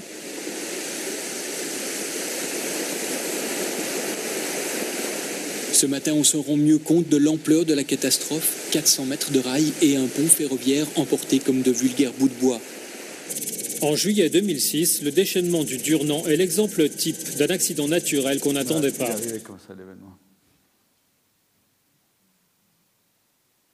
Bien, alors d'où venaient ces matériaux? Ils venaient d'ici, ça s'appelle les liapets de Grône. Vous voyez que c'est une série de petites dents qui se trouvent à l'avant. À l'arrière-plan, vous avez le glacier du Trien, pour ceux qui font un peu de montagne, qui arrive sur la cabane du Trien, ensuite sur la cabane Orny. Euh, cette pente, donc si on la regarde dans l'autre sens, on voit que ça descend. Alors on, est, euh, on a fait quelques forages en vitesse et on, est dans ce qu'on appelle un glacier noir, un glacier couvert, c'est-à-dire c'est dessous c'est encore de la glace un est en train de disparaître, mais dessus, c'est des dépôts qui sont euh, transportés. Et c'est une partie de ces dépôts-là, pas une grande quantité, mais ça suffit d'embarquer ces matériaux qui après sont très abrasifs. Et puis après, ils ont encore entaillé beaucoup plus le lit du torrent. Et euh, ça part peut-être pour dire quelque chose à, 2000 euh, mètres cubes, 1000 mètres cubes ici. Et puis une fois que ça arrive en bas, c'est 30 000 mètres cubes. C'est fini, on arrête alors? Je ne sais pas, vous voulez arrêter? Alors on vote. Levez la main. Attendez, je vais peut-être juste finir ça, puis j'arrête. Hein. Donc voilà, ça vous donne la taille des blocs. Et la vue qu'on a, vous voyez, ça c'est la vallée du Rhône, c'est Fuy, etc. Là c'est le comment, chemin et compagnie. Voilà d'où est parti l'eau, vous voyez, ça donne un peu la taille des matériaux. Il y avait encore les rigoles qui étaient en place. Et ici, ça, ça fait ce tremplin et ça chute. Et là, c'est parti de là-haut voyez bien. Alors ça s'appelle des jures. Donc à un moment donné, c'est une confluence des jures, et puis ça arrive sur, euh, sur Beauvernier. Ça passe ces fameuses, euh, comment ça s'appelle là au-dessus de Beauvernier, les, on va avec les enfants, là, il y a des escaliers dans les falaises, de les gorges du Durnan, voilà. Et ça, ça montre un petit peu ce que ça arrache en passant. Donc la, la lave, elle s'enrichit au fur et à mesure qu'elle descend. Donc on a le train qui a pris, c'est arrivé comme ça, il a été poussé de côté. Ici, vous avez un, pont de scouts qui a été monté par les scouts pour aller jouer aux cowboys et aux indiens, je ne sais pas. Mais c'est ce pont-là qui a provoqué un barrage et qui, a fait, euh, qui nous a fait, euh, dans un premier temps, demander l'évacuation des gens qui étaient à Martigny au bord de, de la Drance et dans un deuxième temps, on a pu les récupérer, on a redonné le hockey à 2 heures du matin. Mais voilà, uniquement ce petit pont, il a euh, provoqué une embâcle. Vous voyez, on le voit bien là. Depuis, on l'a enlevé. Hein. Oh, ça n'a pas été facile, mais on a pu l'enlever. Et ici, c'est le lit de la Drance et le torrent donc arrivé comme ça. Torrent de Perche, on est au-dessus du col du Grand Saint-Bernard. Euh, au niveau, je veux dire, au niveau du tunnel, de l'entrée du tunnel. Là, vous avez de la glace. On en verra encore descendant. On est aussi sur ce qu'on appelle un, glacier noir. Et, il y a eu des événements ces deux dernières années. Voilà la glace. La partie, on revoit de la glace ici. Et c'est les matériaux qui sont en surface à un moment donné qui, qui font ce qu'on appelle une poche d'eau et qui lâchent des matériaux. Donc ça descend. Pour ceux qui connaissent, il y a un, tel, il qui montait le long là. Et ça vient taper contre la galerie à l'entrée du tunnel. Vous voyez qu'ici, on avait déjà monté, comme il y a toutes les excavations de la galerie de secours du Grand Saint-Bernard, les matériaux, on utilise pour faire une digue par avalanche, et on avait bien entendu pas fini, ça a passé, et le torrent passe sous la galerie, encore le bloc, ça s'est bouché, et les, les, suivantes sont arrivées dans la galerie. Donc vous voyez là, il y a le panneau, là, vous avez les, les caisses, elles sont juste après, on a pu sauver les caisses d'ailleurs. Mais toute cette partie-là, c'était bien entendu pas les béton armés, c'était des plots qui étaient là uniquement pour pas que la neige rentre dans quand il y a des tempêtes, qu'elle rentre dans la, galerie. L'accès à toute la région est extrêmement difficile et dangereux. Des Ça, c'est le Saint-Pont. C'était la montée au Saint-Pont, le fameux jour, dans la vallée. pour aller à Gondo. En fin de journée, plus aucun véhicule ne circulait sur la route de Gondo. Devant les risques, les équipes du téléjournal n'ont pas été autorisées à se rendre dans le village sinistré. Les témoins racontent que vers 11 h ce matin, une énorme coulée de boue a traversé le village. Une dizaine de maisons ainsi que la célèbre tour Stockalpen serait détruite. Tant qu'ils ont pu le faire, les secouristes ont tenté d'établir un recensement et de dégager les victimes. 40 personnes ont été sorties d'un abri de la PC. On va enchaîner, vous montrer un petit peu. Ça, c'est spectaculaire, ça montre un petit peu.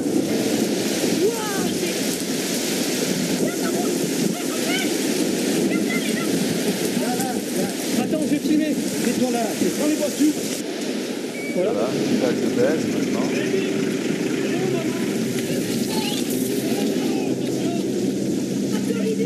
Donc tout ça, c'est des précipitations à l'amont et une descente un peu. Et parfois, les crues éclairs voilà. peuvent atteindre des dimensions qui dépassent l'imagination, comme ce fut le cas à Vaison-la-Romaine.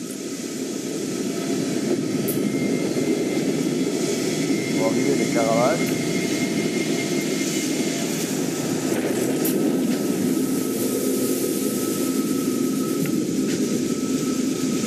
Donc c'est les mêmes phénomènes du sud, hein, seulement cette fois, c'est surpris. Hein.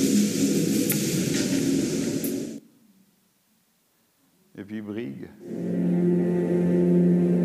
Septembre 93, le Valais est battu par des pluies torrentielles.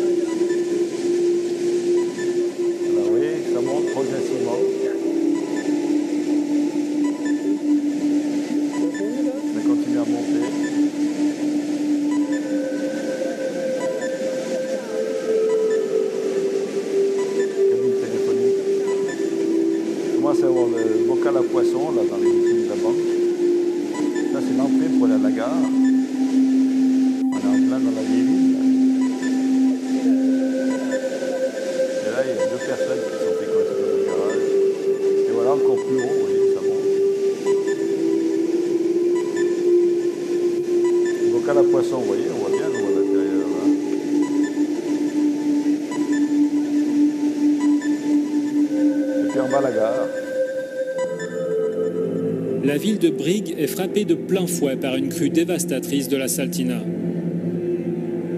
Avec l'eau, du limon et des matériaux rocheux envahissent le centre-ville sur une hauteur de 4 mètres. Surprise chez elle, deux personnes perdent la vie.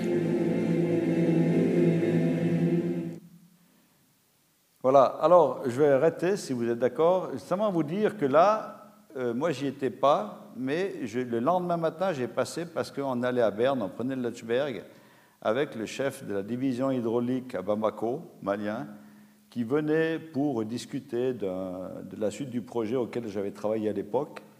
Et on n'a pas pu sortir de la gare parce que c'était vraiment euh, inaccessible. Hein. vous, vous, partiez dans la boue euh, et autres.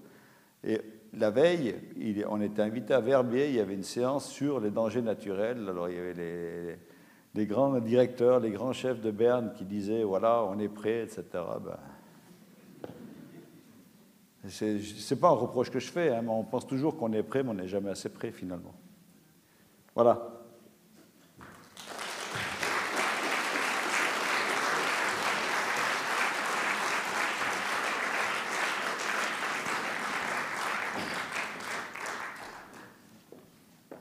Merci beaucoup pour ce passionnant exposé. On avait l'impression d'y être avec toutes ces images et ces sons et ces films.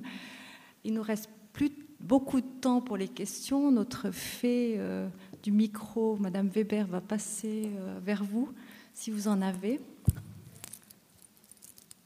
Est-ce qu'il y a des questions?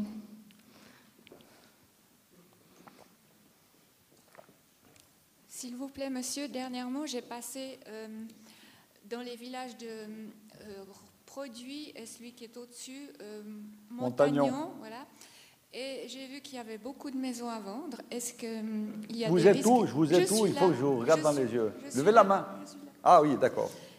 Est-ce qu'il y a des risques d'éboulement? Euh, On a été surpris de voir toutes ces maisons qui étaient à vendre. Euh, on se demandait un peu la raison. Est-ce qu'il y a des risques d'éboulement là qui ont été signalés pour, euh, pour prochainement? J'ai pas compris la fin, excusez-moi, moi je suis un peu sourd aussi. Est-ce qu'il y a des risques d'éboulement parce que vous avez fait des sondages Donc là, là, on a vu, c'est une zone de glissement, hein. d'accord Il y a, des risques pour les habitations Ça a toujours été comme ça, simplement que maintenant, vu qu'on a la route, ça nous a sensibilisé beaucoup, et puis à partir de là, on s'est rendu compte qu'il y a tout qui bougeait. Donc il y a une carte de danger qui existe et qui met une grande partie, enfin pratiquement euh, le tiers de Montagnon, euh, en zone inconstructible, c'est-à-dire que les maisons qui peuvent y habiter, mais ils ne peuvent plus les agrandir, les transformer. Euh, elles doivent mourir de leur propre mort, ces maisons, mais ces gens-là ont été euh, dédommagés. Hein. Et il y a d'autres zones, comme à Produit. À Produit, c'est beaucoup moins grave. Et là, on peut continuer à, à construire avec des mesures, ce qu'on appelle caissons rigides, des choses comme ça, pour pas que si ça pousse d'un côté, la maison qui se plie, mais que ça fasse comme un bateau qu'on puisse redresser. Quoi.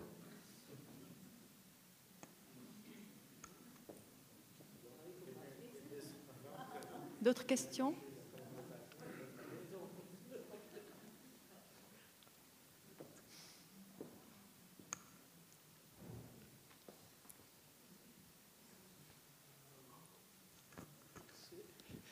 Voilà, monsieur, vous nous avez présenté donc tout, tout ce qui se passait en Valais.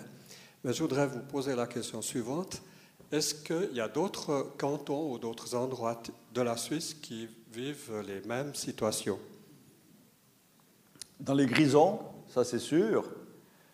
Le problème, c'est que les, grisons, ils n'ont pas, si vous voulez, des, services, euh, je dirais pas costauds, mais enfin aussi dirigés que nous. Ils ont plutôt tendance à ce moment-là à s'appuyer sur les principaux cantons qui, qui, ont les résidences secondaires chez eux, c'est-à-dire les Zurichois. Et souvent, les problèmes qu'ils ont sont, réglés directement par les PFZ, à titre de bien plaire, recherche, etc. Donc, euh, eux ont les mêmes problèmes. Dans le Jura, vous avez pas mal de problèmes de chute de pierre d'éboulement, ce n'est pas aussi important que chez nous. Mais enfin, euh, je ne vous ai pas montré, mais bon, je vous donne un exemple. Vous vous souvenez l'éboulement qui a, qui a coupé l'accès au tunnel du, du Gothard? C'était avant la, la, Pentecôte, il y a maintenant euh, quelques années. Et il y a une voiture qui a été écrasée. Il y avait des victimes, il y avait des, des gens qui étaient dans cette voiture. Et ils ont fermé la route ça, je l'avais là-dessus, mais je ne voulais pas vous embêter avec ça. Ils ont fermé la route pendant trois semaines. Alors qu'il y a eu des blocs, mais on avait identifié la chose. Il suffisait. Alors, ce qui s'est passé, c'est que moi, je me suis proposé pour aller leur donner un coup de main. Et puis, on a eu le malheur de, de faire des remarques. Enfin, mon collègue Joris, toujours, il a eu le malheur d'écrire un petit article dans le, dans le, dans le local où il disait que finalement, parce qu'eux ont dit maintenant pendant trois semaines, on va faire les forages, on va préparer le minage, pendant ce temps, on ne bouge pas, on ferme. Et il y avait la Pentecôte à, passer durant cette période. Et bien entendu qu'il ne s'est rien passé.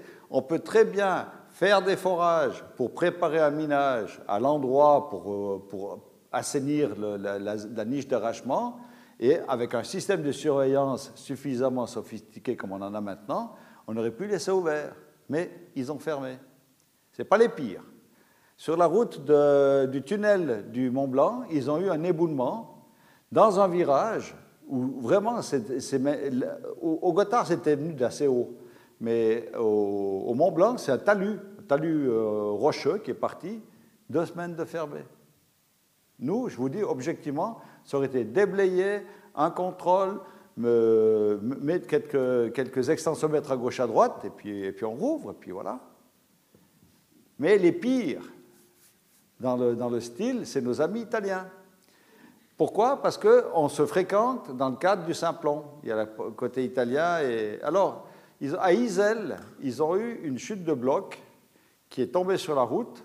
Et ceux qui passent, qui, se souviennent quand ils passent, euh, notamment quand vous arrivez à Isel depuis la partie de, depuis Gondo, avant de prendre la rampe pour euh, ceux qui sortent du tunnel, qui mettent la voiture sur le, à cet endroit-là, il y a un bloc qui, s'est posé sur enfin, qui est tombé sur la route. Il a fait deux, trois trous. Enfin, il y avait, je sais pas moi, peut-être trois, quatre blocs. Et là aussi, nous, on sait comment on travaille de l'autre côté. On intervient, on purge, etc. je peux dire qu'en 20 ans, le côté, côté Simplon suisse, on a peut-être fermé au maximum deux, trois jours, maximum.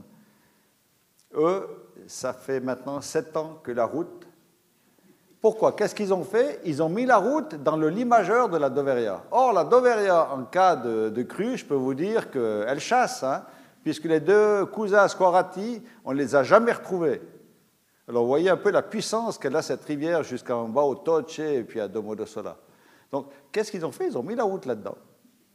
Ils n'ont rien fait pendant 3-4 ans, et tout d'un coup, ils ont fait, si vous regardez, vous pouvez, euh, je raconte pas des histoires, ça brille comme des, vous savez, des, des, des, trucs qui font du bruit. Là, en haut, c'est argenté, tellement ils ont posé de filets, mais aujourd'hui, ils n'ont toujours pas mis la route au même endroit. La route, elle est toujours dans l'île de la Doveria.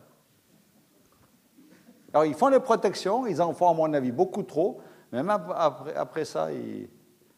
Par contre, ces gens-là, c'est la NAS, hein, ils sont capables de faire des ouvrages exceptionnels. Si vous regardez l'arrivée à Varso, où ils ont mis la route au centre de la vallée sur des gros piliers parce qu'il n'y a pas tellement de la place, vous avez vu ce qu'ils sont en train de faire au Val d'Aoste maintenant, quand euh, le, contournement de Saint-Oyen, vous sortez de Saint-Rémy-en-Bosse, vous regardez sur la gauche, il y a une galerie, vous regardez sur la gauche, il y a un chantier, il y a un tunnel qui part, ils descendent, ils font une spirale et ils sortent après euh, comment ça s'appelle Après les troubles, il y a un pont qui, va ramener sur la, circulation.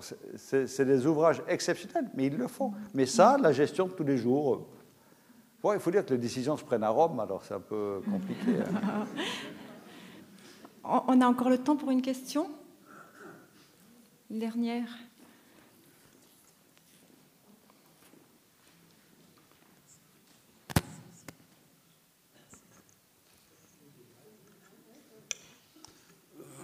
Qu'en est-il ou qu'en sera-t-il des pylônes du petit Cervin qui reposent sur le permafrost?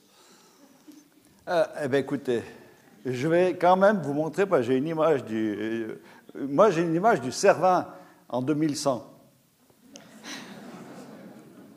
D'accord? Ça, Si ça ne vous embête pas, c'est la meilleure façon de, de répondre à votre question. Répondons par l'image voyez, ça c'était juste pour, le, pour la petite histoire. Ça c'était le, le Gotthard. Vous vous souvenez, la voiture est écrasée par le bloc là. Et puis ça, ça c'est le, virage pour aller au Mont Blanc. Donc vous voyez un peu, c'est arrivé, voilà. C'est un talus qui est descendu. Et ça, c'est le bloc qui est parti à Isel. Il est tombé sur la route où, vous voyez des, traces sur la route. Hein, voilà, il n'y a que ça qui est tombé. Et ça fait sept ans qu'ils sont Bon, alors je vais, je vais, excusez, je vais aller à la fin quand même. Voilà. Alors la meilleure des réponses, c'est l'image. Où est-ce qu'il est mon truc là? Je vais partir avec ça. Ça peut prendre un peu de recul. Ça, c'était juste pour vous montrer, parce que je ne vous l'ai pas montré. On parlait de sécheresse. Vous voyez que si vous regardez les, ces courbes, ça, c'est des précipitations annuelles.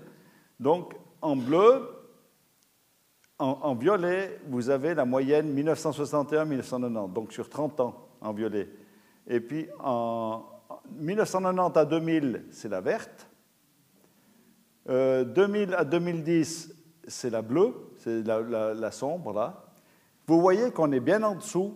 Et puis ça, c'était en 2011, c'est encore la, la, plus extrême. Et ça, c'était celle de 1999 quand il y a eu les avalanches. Mais ça veut dire que depuis maintenant 40-50 ans, on est en moyenne en dessous de la norme.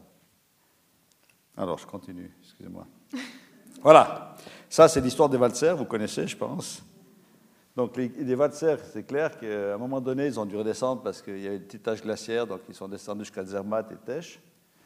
Mais peut-être que nous, on devra remonter. Hein. on ira chercher les valsers pour nous ramener en haut, puis on va construire à Nanda des, des blocs, parce que ce sera... Euh, il n'y aura plus de problème de résidence secondaire. On a même réservé un gratte-ciel pour Weber. Voilà. Alors aujourd'hui, hein, la montagne, c'est vraiment euh, quelque chose, au point de vue très économie touristique, c'est important. Alors en 2100, qu'est-ce qui va se passer? Hop, petit bout. Le, le, Cervin, c'est un, tas de, un tas de blocs entassés les uns sur les autres, c'est très fragile. Hein. Et puis après, voilà. Et puis on aura les abricots à Zermatt, certainement, parce que. Ça, c'est, il y a un endroit au-dessus de Tesch que j'ai découvert parce qu'il y a eu un, barrage. Il y, a, le Weingartensee qui a, qui est un petit truc ici, qui a débordé. Ça fait une petite catastrophe sur Tesch il y a quelques années. Et puis, c'est le Wein. Et cette histoire, pourquoi? Parce que les valsers, à l'époque, ils avaient leur vigne, là. Hein? Ils faisaient du haïda, sûrement. Et puis, si on, va vers le réchauffement, ben, on va pouvoir recloner les valsers et puis pouvoir les faire vendanger. Bon, celle-là, je ne vous la montre pas. Vous voulez la voir? Est le meilleur endroit pour mettre des centrales nucléaires Actuellement, il faut les sécuriser. Les sécuriser, il faut les enterrer. Les cavernes, c'est les seuls endroits où aucun séisme n'a une influence. Il faut enterrer les choses. Hein. Donc, ça veut dire simplement que il y a un grand lac pour refroidir.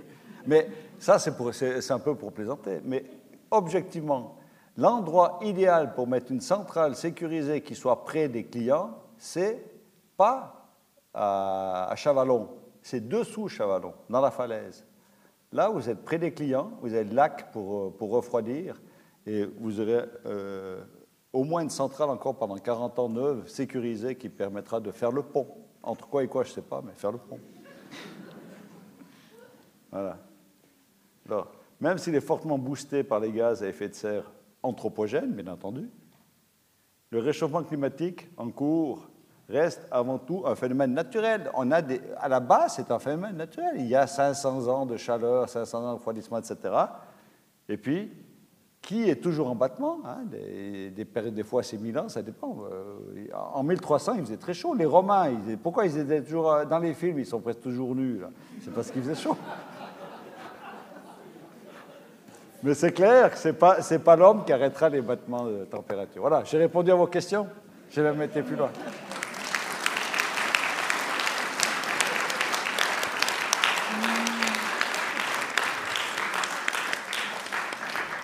Merci beaucoup euh, pour ce passionnant exposé merci beaucoup pour votre attention. La semaine prochaine, on aura donc notre dernier volet sur les risques.